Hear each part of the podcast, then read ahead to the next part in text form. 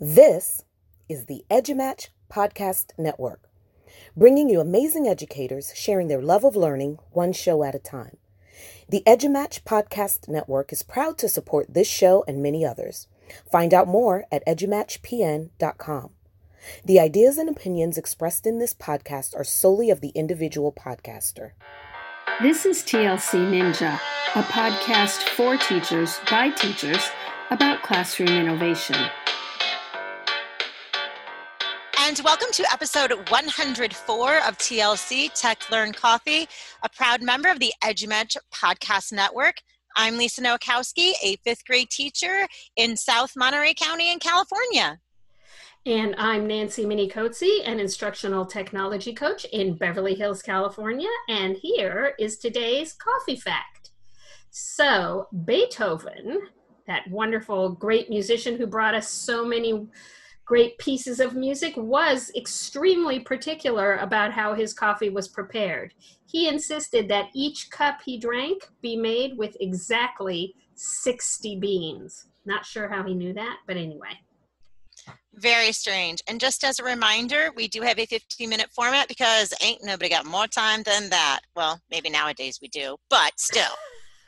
um, we are going to move on now to our guest, who is Deanne Bostrom, uh, who will be talking to us about classroom economy. I'm really excited about this. I use this in my classroom um, this year as well.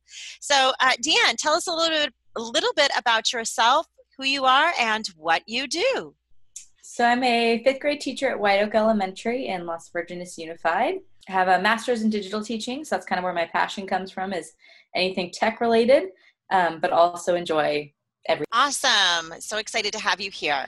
So you're here to talk to us about classroom economy. What is classroom economy?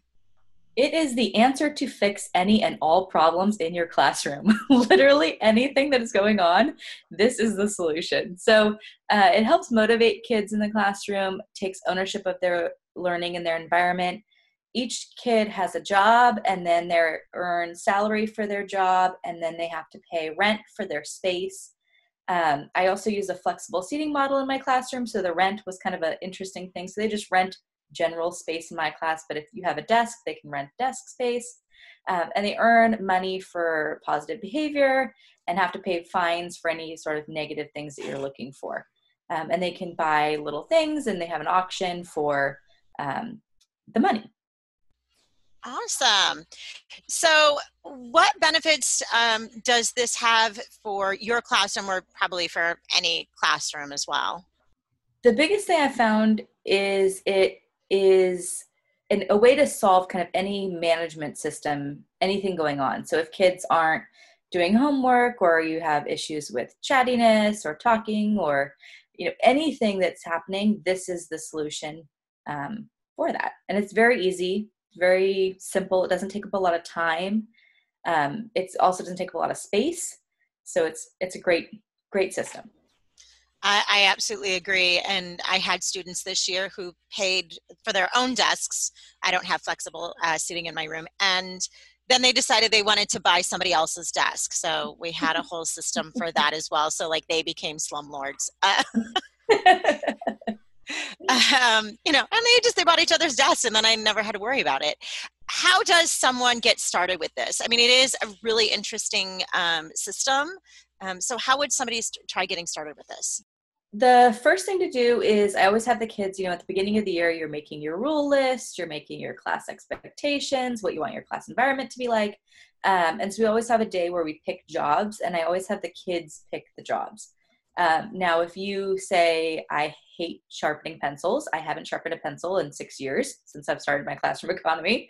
Um, and I always add that on the list. And you can have, you know, different things that you add to the list as well. Uh, but it's it's basically the first step is to create a list of jobs and to print money. And the money can be even just plain slips of paper with a number on it, or you can get creative and do a little digital editing and things like that. I know that there's a, a an organization that will send you a lot of these things as well. Yes. Um, so we can also hook up um, that information uh, for people as well. Yes. Um, yeah. And it came it comes with all of the money already pre-printed for you. You just have to cut it up and all those fun things. Yeah. Um, so you know you talked a little bit about like the prep that was involved you know and how to get started with this um, but you kind of tailored it to your own classroom. So can you talk a little bit about you know the prep work that you used and how you got it started and how you tailored it specifically to your classroom? It's cute. Yes. So i've been doing it for about six years now um, been using it in my classroom. I started first with just the plain my classroom economies resources printed their money and then started to get a little creative um, and things like that and would add you know a little bit more each year so don't think you have to start big your first year just use the resources that are already there for you and, and print them um, with uh, my room i've made, made bostrom bucks i call them and so i have this bright neon green paper that you know kids can't get a hold of to make extra copies of the money or whatnot um, and so I made little Bostrom bucks. I use a system of, of 10, 20, 100, and $500 bills. Um, 500s are economically in the in the system a little bit uh, can can mess with the math a little bit sometimes, but they're very exciting. uh, most of the time, I use tens and twenties, um, and then for their salary, usually they get about five hundred dollars a month is what I've kind of found works best for my system, but again, kind of play with it and see what works for you and what works for your class. I've had years where the balance of money has gotten completely out of out of skew, um, where things like a pencil cost you know five hundred dollars because the kids are making too much money. So you just kind of adjust, you know, as it goes, and it's fun. If if that happens, don't worry about it. Don't stress. You know that things yeah inflation that things go up in price but also if you have class where they lose pencils all the time and you're constantly having to to work on that then you can charge $400 for a new pencil or whatnot Yes, um, and speaking of having like the the money issue out of balance, my students uh, were not I had a banker. Um, and so my students were not putting their money in the bank. They didn't understand the concept that, no, that's still your money. So they were mm-hmm. hoarding all of the money in their desks, and then the bank had no money to pay out anything. I was like, I'm sorry, people.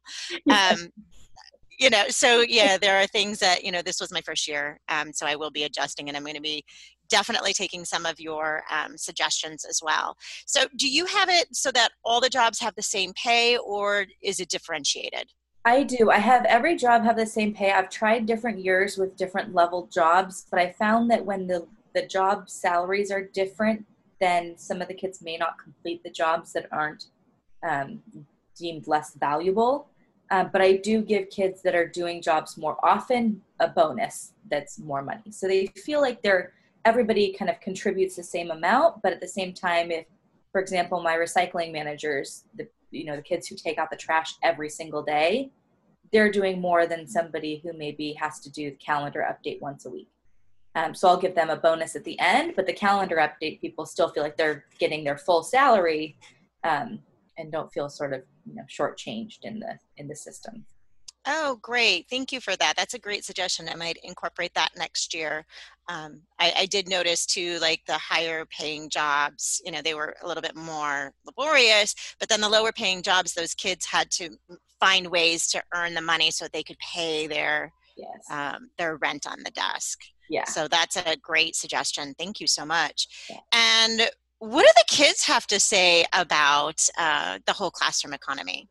They love it um, you know, with all the distance learning happening right now, the kids have been asking constantly, you know, how can we continue with our jobs? How do we do our job at home?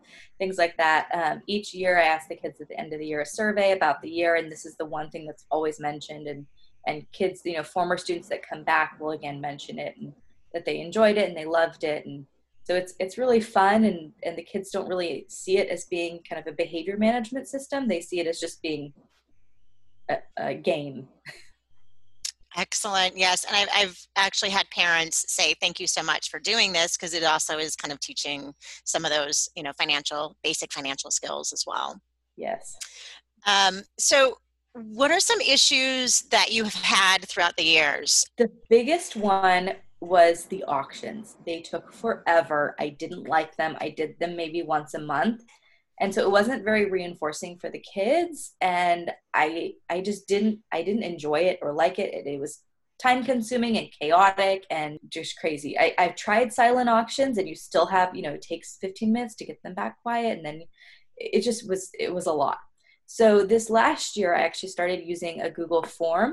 The kids that want to participate in auction come up to the front and they sit with their laptops and then i use a google form that just has the title of each item. So i auction off say maybe five or seven items a week. And they don't have to be tangible items either. They can be you know coach helper for pe is one of the top selling things that'll go for you know $2000 or you know teacher helper for the day is, is another hot one.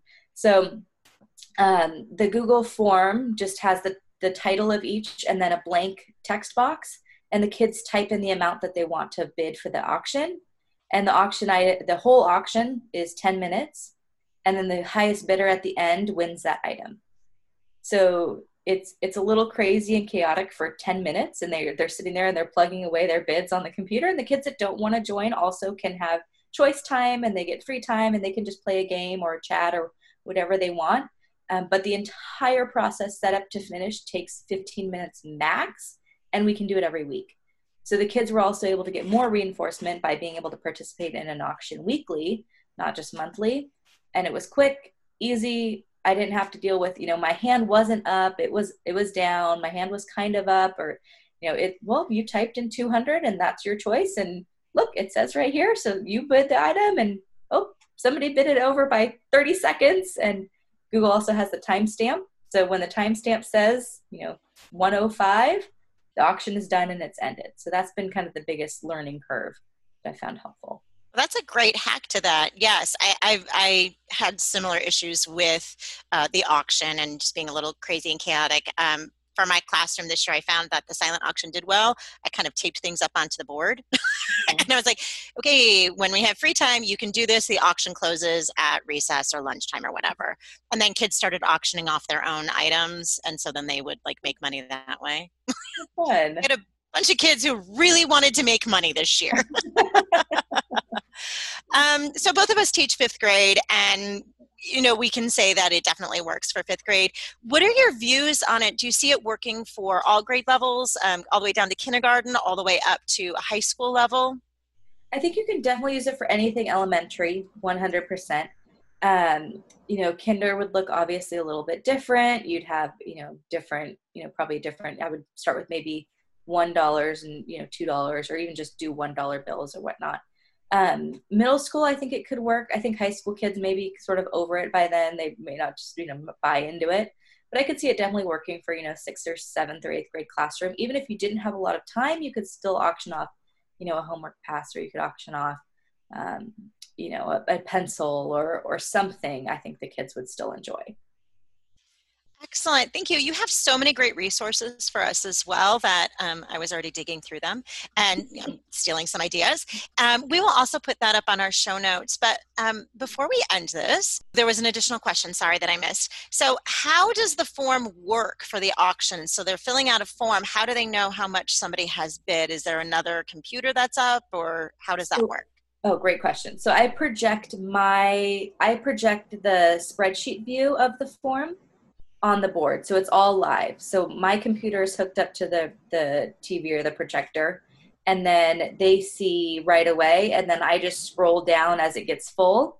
Um, sometimes I'll have to help manage if it's a really, you know, chaotic auction. I'll highlight certain cells of the highest bidder or just say, you know, hey, so and so is currently at the, um, you know, bid $200 on this item. But usually it's pretty self managed you just project the spreadsheet view of the of the form and the kids can watch it and do the rest. So awesome. So are there any final words that you have for us deanne i think it's a great it's just a great system. It's it's fun it's easy it's pretty quick and you can tailor it to every class. Every class is different. The behaviors are different the needs are different. So it's it's the most flexible system that i've found Great. And thank you so much for joining us. Of course. And thank you to our listeners for being listeners and joining us today as well. Um, if you enjoyed the show, please leave us a comment to let us know. Our comment question is What are some tools or methods that you use for classroom management? Would you consider ditching any or all of them for classroom economy? And please don't forget to subscribe to hear more about easy ways for you to innovate in your classroom. If you like the show, please help others find us by rating and leaving a review wherever you are listening to this podcast. Please remember that we are always looking for guests to share the great things that they are doing in their classrooms. So if you know of someone who fits the bill, or if you would like to be a guest, please visit tlc.ninja and complete the contact form to let us know. Thanks, and we'll see you next time.